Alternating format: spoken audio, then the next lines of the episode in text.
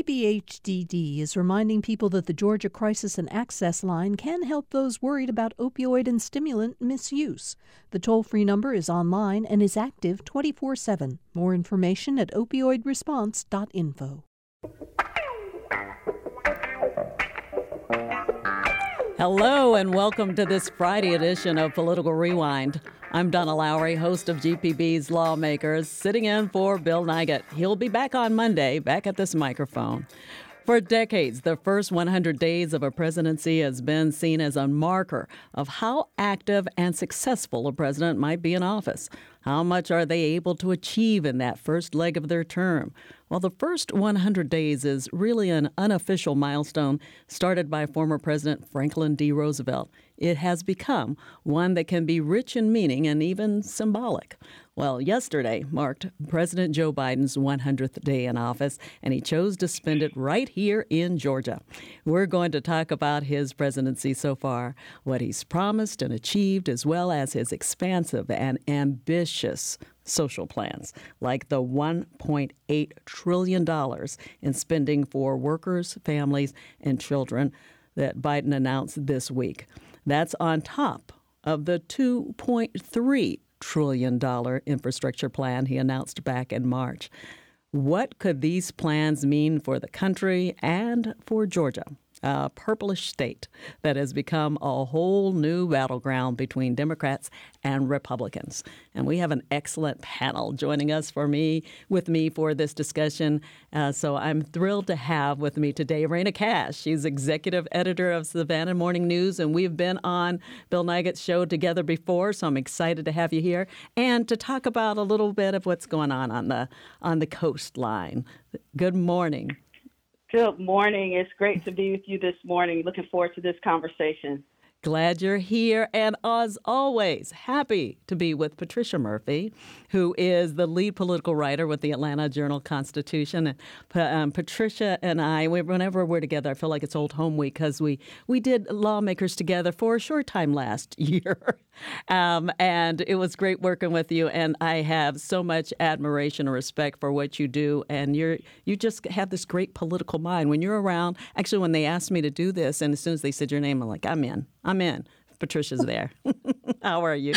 Oh, I am doing great, Donna. And you know, we all love Bill Nigut, but what a treat to have you in charge today when the cat's away. And um, it's so great to be with Rana as well. I think the ladies are going to lead this discussion. You know, uh, we're going to have a great time today. You know, I like a, la- uh, a ladies' show. You know, I lo- I've loved that when we're all together like this because this, you know, this female power thing is uh, impressive. And you know, earlier this week we we even saw the president, you know, with two women behind him as he gave his address to the joint session of Congress. So, yeah, it, it's we're it's it's our time. Maybe we're we're starting to arrive. Okay, so let's talk about this. Um, the president coming into town, coming to Georgia first, and when uh, he fresh off the, the joint session, Patricia, he started the trip by going to Plains to see former President Jimmy Carter, and the significant in that Biden endorsed Carter's campaign for the presidency early on. Uh, he's sort of a mentor to him. Uh, yesterday's meeting uh, meeting meant a lot to both of them, didn't it? It did. It meant a lot to both of them. And Biden is restarting the tradition of the President's Club, of reaching out to all of the former presidents, um, asking them their advice, getting their feedback. And um, he and Jimmy Carter also just happen to be good friends. They like each other a lot. And uh, any politician will tell you they remember who was with them first and who was with them last. And Joe Biden was there uh, at both in both occasions for Jimmy Carter. And so, um, you know, they definitely uh, had a chance to catch up. Uh, First Lady Jill Biden was with Joe Biden as well, and Rosalynn Carter was right there in Plains as well. So they all got to catch up. Um, again, they're longtime friends, uh, but Jimmy Carter can also give Biden uh, some really great advice on the transition. Uh, to the White House on dealing with a country uh, struggling with a recession. Um, looking around the globe to see what's going on, um, keeping all of that in mind at the same time, and um, just how to get started in an administration that really is facing some really significant challenges. And so um, that was an important conversation for those two men to have, absolutely. And when they met, what, about 45 minutes or so? It's short, but, you know, the, the former president is in his late 90s, so it's, you know, uh, they, you wouldn't expect them to have a long conversation. No, and also, of course, Joe Biden had somewhere to be. He needed yes. to get all the way back up to Atlanta.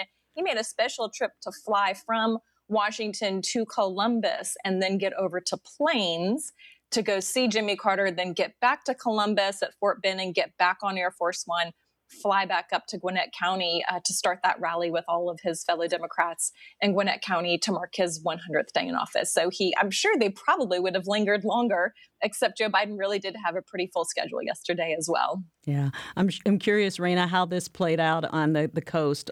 You know, I mean, it all happened when the president came to Georgia, though, despite the fact that he didn't come down to your area.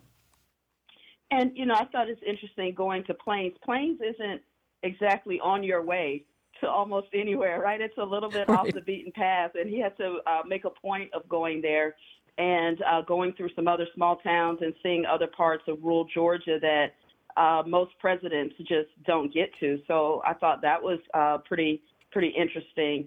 Um, and uh, you know, people here notice that he's sort of making his way around the state. He didn't quite get to Savannah. Of course, during the campaign, Joe Biden came here. Um, Kamala Harris was here as well. Uh, so, you know, this was an important spot uh, for them during the race. But uh, just getting to Plains was was pretty interesting, and I think with you know getting back into the country, rural parts of Georgia uh, would get a lot of people's attention. Yeah, sure. And, and Patricia, getting back to Jimmy Carter a little bit, um, uh, on Wednesday night, Biden asserted uh, something that was kind of a dig at President Ronald Reagan's philosophy. He talked about the trickle down economics that has never worked, which was a philosophy of Ronald Reagan's, but it showed his allegiance to Carter. Um, and, you know, it, Reagan made Carter a one term president.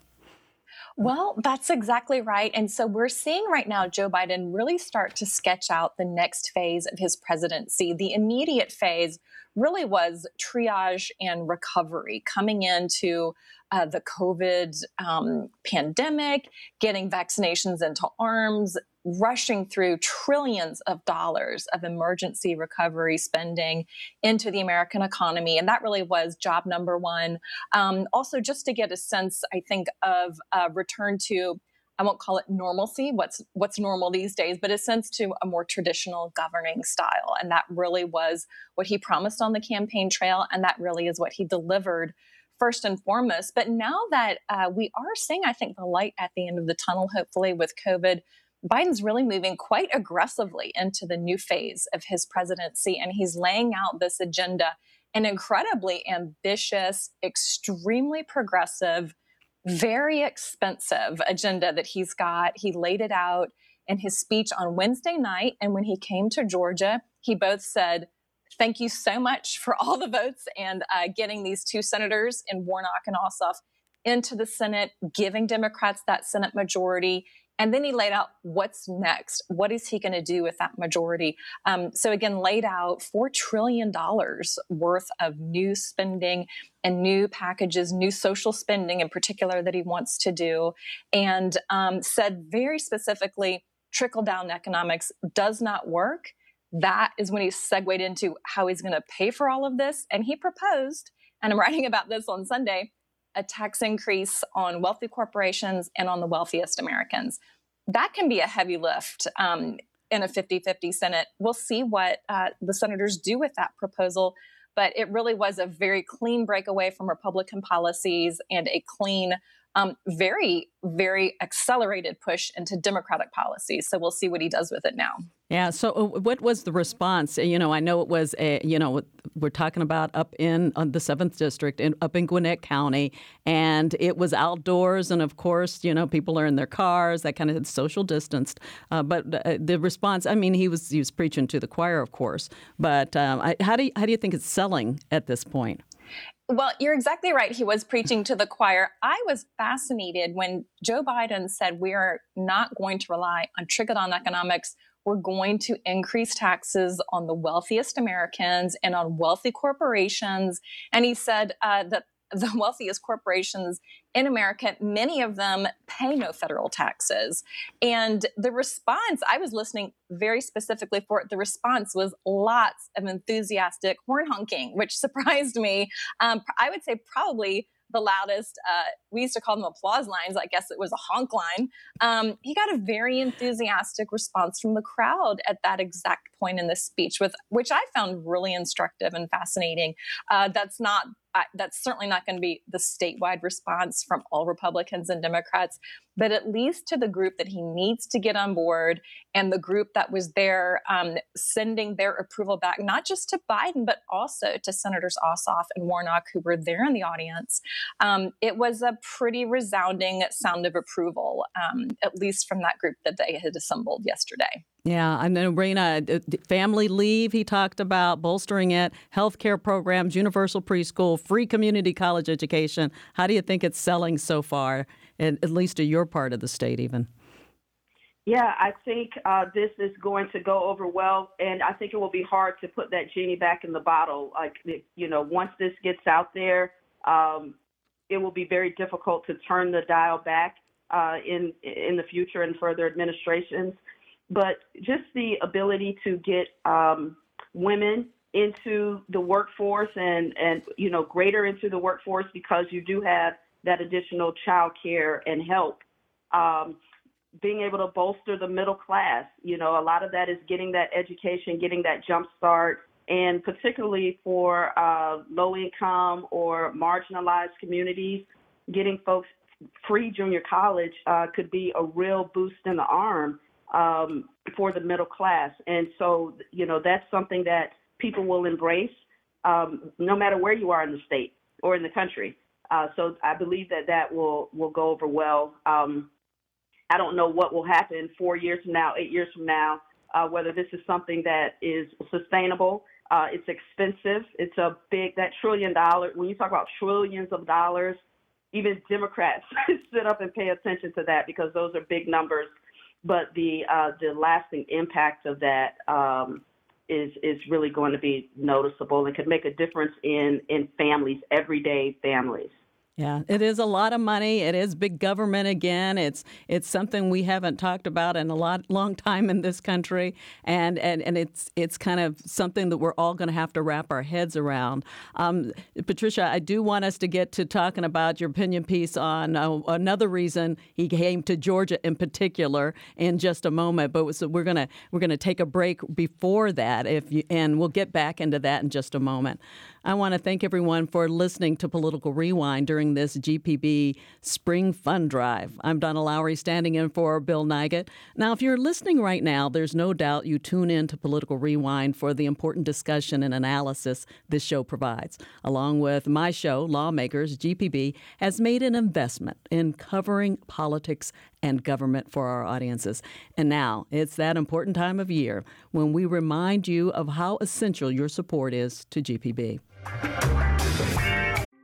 Thanks for listening to Political Rewind. If you like this show, you'll also like Georgia Today. It's a daily podcast from GPB News, bringing you compelling stories and in depth reporting that you won't hear anywhere else. Join me, Peter Biello, for this quick and convenient way to get the best of GPB News' extensive coverage of the topics that matter to you, delivered directly to your device every weekday afternoon.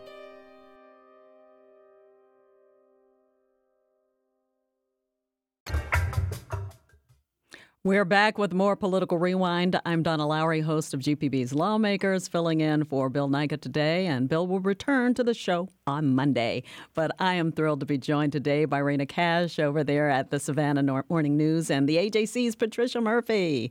Glad to have you both with us. Patricia, um, you, you had an opinion piece in the AJC that focused on the big reason why the president chose Georgia to come to this week, uh, the day after his joint message to Congress. Um, Senators Jon Ossoff and Raphael Warnock, right?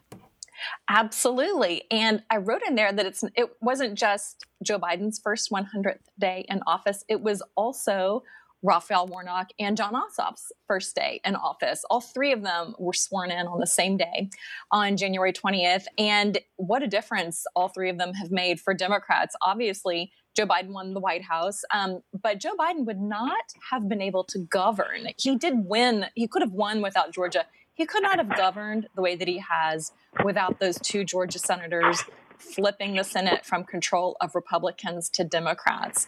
And, um, you know, the road not taken is usually not so obvious in, uh, in, anywhere in life, but you can just see so clearly what a difference it's made for Joe Biden to have those two senators there. He was able to pass that $1.9 trillion COVID relief package. Um, almost immediately. And that was because of the two votes of Ossoff and Warnock. Um, that was something that Republicans had been quite resistant to. They wanted a smaller package. They were really negotiating it downward until the Georgia senators picked up those two runoff seats um, on January 5th. And then really just the whole world changed for Democrats. So Joe Biden gets these two years to really try and speed through a lot of the packages that Democrats have wanted for many, many years. And it simply would not have been possible without those two Senate seats flipping into Democratic control. It's obviously still it's a tied Senate, except for um, except for Kamala Harris. Senator Joe Manchin of West Virginia makes it feel like sometimes it's more of a like a two thirds Democratic Senate uh, because he has a lot of power and can stand in the way and make a lot of changes just with his own vote. Um, but it's made a big, big difference for Biden, and that's why he came here to Georgia. Um, also, Raphael Warnock is going to be back on the ticket in 2022. So it's a bit of a thank you note slash down payment on getting Warnock back into that Senate seat. They cannot afford to lose that seat for the Democrats. And so that's why Biden was coming as well to give Warnock an early boost into his momentum going into that in, into that reelection race. Yeah. And the, the target is already on him, even though the, we don't have any. He doesn't have any. Uh, the Republicans don't have anybody formally running against him, but the target they're all they're all focused on him right now. Raphael Warnock. You know, I know Rana that they're uh, both Ossoff and Warnock are from Metro Atlanta. You know, so but they are Georgia senators. I wonder how the rest of the state is looking at at them at this point. Yeah, down here in, in the Savannah area. As a matter of fact, we had a story just yesterday uh, written by Mary Landers, our environmental uh, reporter, talking about uh, the Okefenokee National Wildlife Refuge and uh, Warnock and Ossoff um, asking the um, asking for help in uh, exploring the permit permit request from uh, Twin Pines Mining, um, trying to maybe halt uh, the the mining efforts there in the Okefenokee and uh, protect those wildlife, uh, you know, sanctuaries there. Uh, that's something that perhaps would not have happened uh, if, if if it were not for Warnock and Ossoff, um, you know, putting a rubber stamp on that. Um, also, we we did a piece recently about black farmers and the help that they are in need of, and and Warnock really pushing a bill to bring some relief uh, to to black farmers. And so, in in ways uh, that may not be, uh, you know, doesn't overturn the ground, and you know, that just screams from the rooftop, "Look what we've done." Uh, it's making a difference in small pockets that are meaningful to people. Uh, the COVID relief package, of course, and getting, uh, you know, that extra fourteen hundred dollars into into people's pockets. So um, whether you are, you know, on the coast and you're concerned about environmental subjects, um, environmental protections, you're concerned about farmers, you're concerned about COVID, uh, you're trying to get money into um, the hands of families, you're trying to get students in junior college. Uh, all of these things are, are resonating uh, throughout the state. Yeah, they haven't forgotten that they are they are senators from the for the entire state. So we're seeing some things in those areas. Before we, we leave this uh, this trip that the president made to Georgia, uh, Patricia, I want we got to talk about um, Congresswoman Carolyn Bourdeaux and that that district and why that message was so important in that district. Changing demographics, we know that that that is an example of one reason Joe Biden won Georgia slimly, but he won Georgia because of that. And then the the other part of all of that is it's an endangered district in a sense because the the redistricting process is uh, underway in a sense. Uh, we still have to wait for those census figures, but uh, we could see those the lines change for her district, right? That's exactly right. And so Biden's trip to uh, Gwinnett County was so important because that is the heart of Carolyn Bourdeaux's district right there in the seventh district. Um, Carolyn Bourdeaux flipped that seat in 2020. She is considered extremely endangered, and it's important, endangered electorally, obviously. Yeah. Um, it's important to remember Georgia and those two um, suburban seats, the sixth and seventh districts, um, they have flipped for Democrats, but that doesn't mean they're going to stay Democratic. It means that they are hotly contested battleground spaces.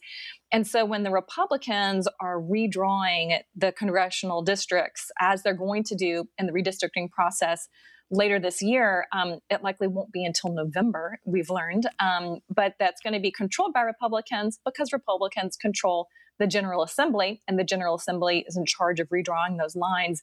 We know absolutely that Republicans will do what they can um, without being ridiculous about it um, to really draw these lines in a way that could be favorable to Republicans. Um, it always is the case whether Democrats are redrawing the lines or Republicans. And so the most likely place that they could change the lines and make a meaningful district um, or meaningful improvement in their chances would be in the seventh district to pull out a little bit of Gwinnett County and maybe add some of the northern exurban areas outside of Gwinnett County. Um, Joe Biden won the county by with 58% of the vote. I mean, that's just a huge margin at this point for anybody. So that's looking like reliably Democratic county level data, although Republicans can redraw it to make it more favorable to them and less favorable to Bourdeaux. Um, they could do something similar in the sixth district with Lucy McBath. We're simply not going to know what those lines look like until November, but we know those are going to be two focuses.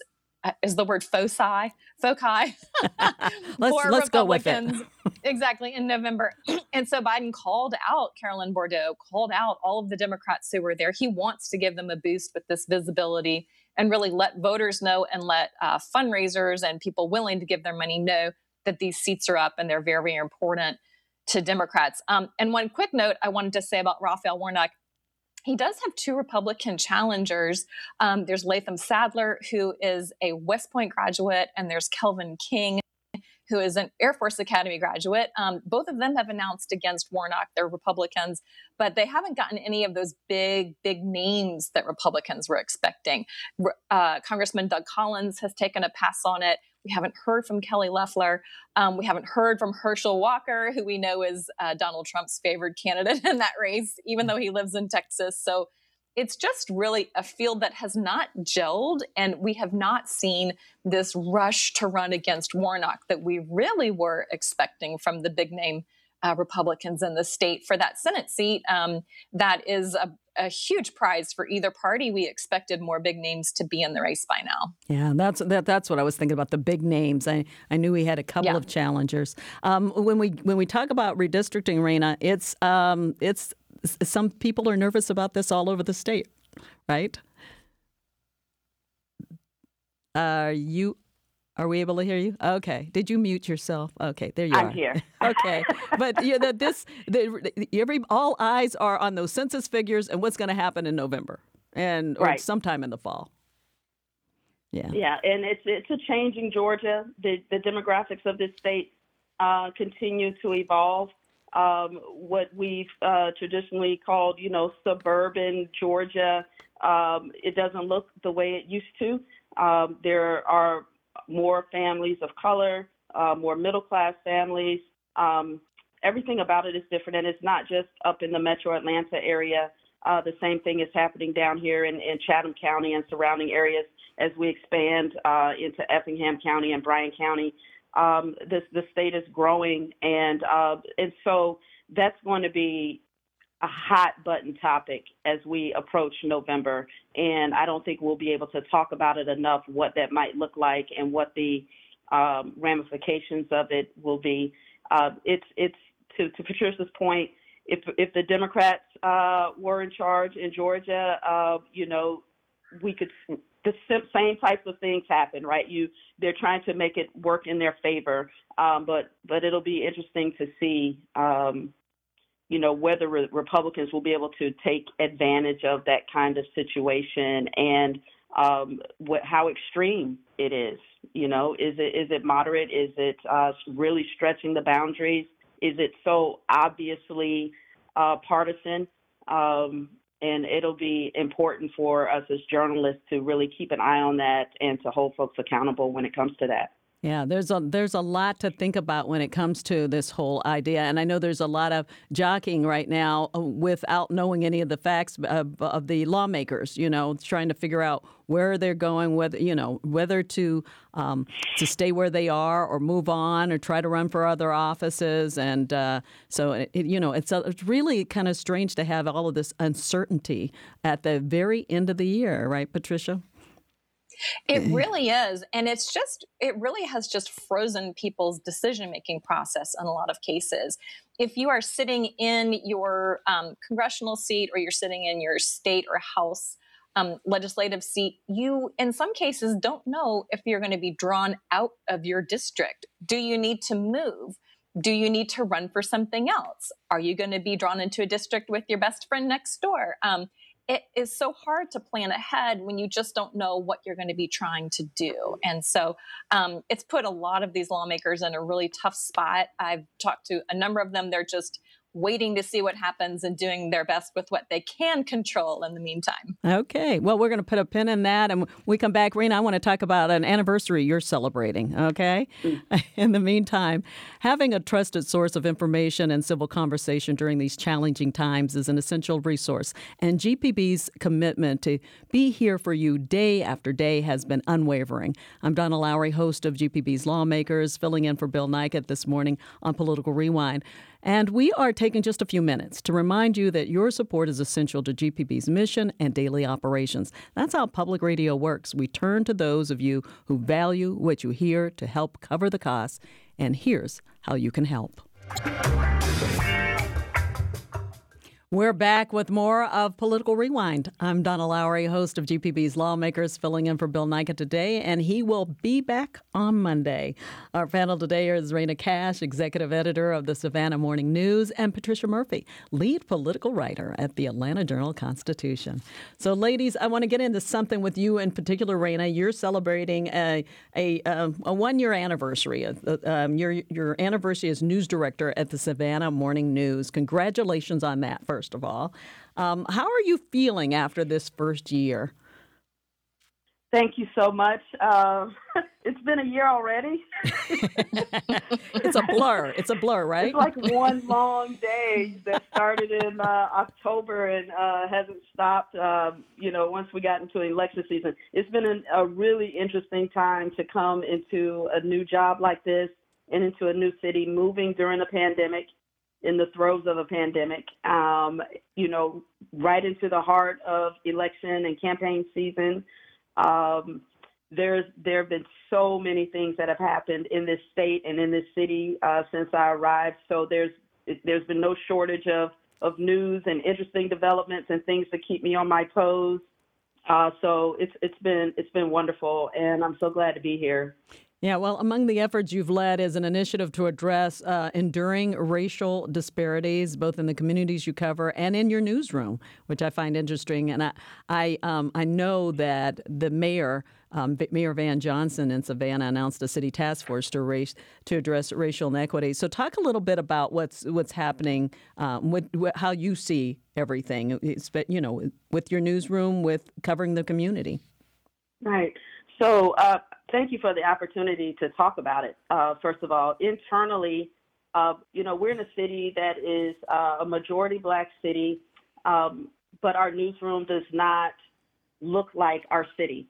And so it was important, or it continues to be important for us to have a diverse newsroom who can tell stories about what's happening in Savannah from the perspective and through the lens of people of color. And so uh, I've worked really hard at trying to diversify our newsroom. We've made great strides in that regard, um, and it's making a difference. And, um, you know, we wanted to have a newsroom culture and a, a newspaper culture that uh, really centers the stories of people of color and not just keeps uh, folks on the fringe uh, to celebrate stories of success as well, um, to make sure that we're including voices and images and videos, and you know, it's multi-layered uh, the approach, and we are going where people are uh, as opposed to hoping that they come to us, um, and writing uh, for people of color, not just about them, not just about the communities, but getting into the communities, talking to people, asking about what issues matter to you, and uh, taking our cues from the ground up. Uh, as opposed to uh, from all of city officials and government officials and people in, in authority and positions of power. That's important. We have to talk to them. We have to hold them accountable, of course. Um, but we also need to hear and keep our ear on the ground uh, for people who are living this life out here in Savannah. And so that's been um, our big focus here, um, and not to um, not to marginalize or push other people out, but just to broaden the tent. You know, bring people, bring more people under the tent of what we're doing. Yeah, and I think it's uh, interesting. You're the first person in a leadership position of color, right, at, at the Savannah Morning News. Do you think the community is noticing at this point um, what you're doing? I know it's probably a slow process, right? Right. It's it's one brick at a time, right? and people are noticing. I think I, I hear uh, get really positive feedback.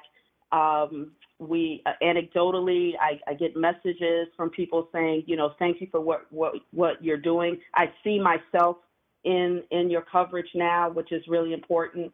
Um, so it is making a difference, and we're trying to do it in different ways, not just in the uh, the words that we write, but um, in our videos, our community forums that we're doing. We're planning another one right now.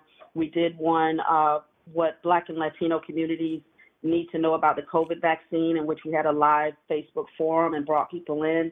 Um, you know, our podcast and things like that. So uh, we're again going where people are, uh, not forcing them to come where we are, but we're going where they are. And uh, I think it uh, people are noticing not just communities of color, but people who care about all of Savannah are paying attention to to what we're doing. Yeah, and it's it's uh, something that maybe other newsrooms can learn from. You think? I hope so. yeah, yeah. So are there are there little things that maybe other newsrooms can take away takeaways from from them?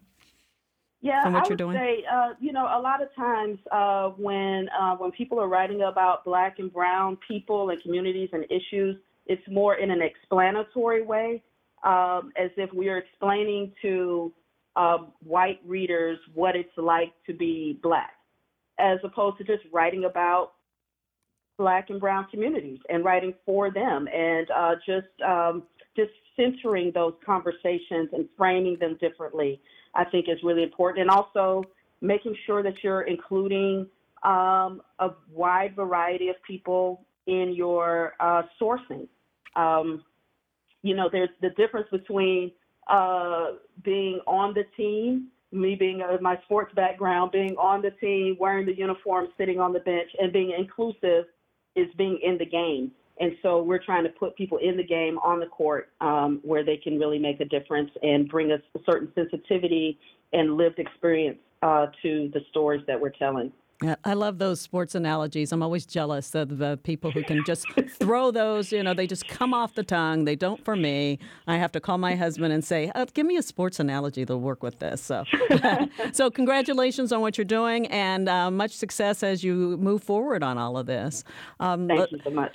Would change gears a little bit. I, I want to get in, uh, Patricia, a little bit about um, Attorney General Chris Carr and, and what's going on with him. He resigned as chair of the Republican Attorney General Attorneys General Association, um, and it, this, of course, comes as he is in a lead up to the 2020 um, election where he will face a ch- tough challenger in uh, Senator Jen Jordan and uh, others uh, who were part of that. Um, talk a little bit about what all of this means for him too, because what he is doing is going against them, uh, this group, and and and and of course the. Um, the Republican Party, in many ways, the the Trump supporters in particular.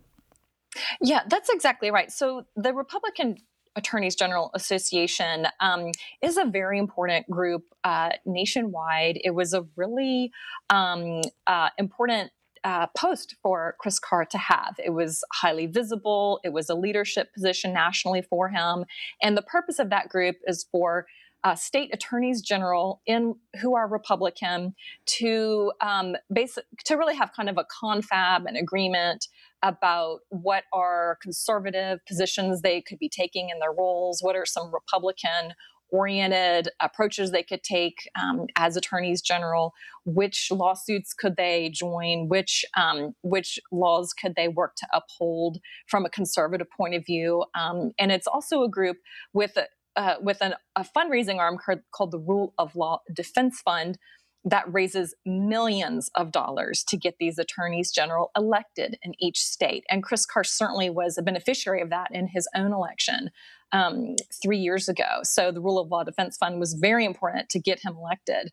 On January 6th, this is when the when it kind of goes off the rails for Chris Carr and um, and we call it RAGA, the uh, Republican Attorney Generals Association. On January 6th, the day of the uh, Capitol insurrection, uh, the group sponsored and paid for um, robocalls out to Republican supporters uh, in the days leading up to uh, the Stop the Steal rally, saying, please come with us, come to Washington, march to the Capitol, stop the steal. Of course, in his day job, Chris Carr was in charge of defending the state of Georgia against lawsuits and upholding the Georgia election. And this robocall has gone out to get Republican voters to come out and march against the Georgia election.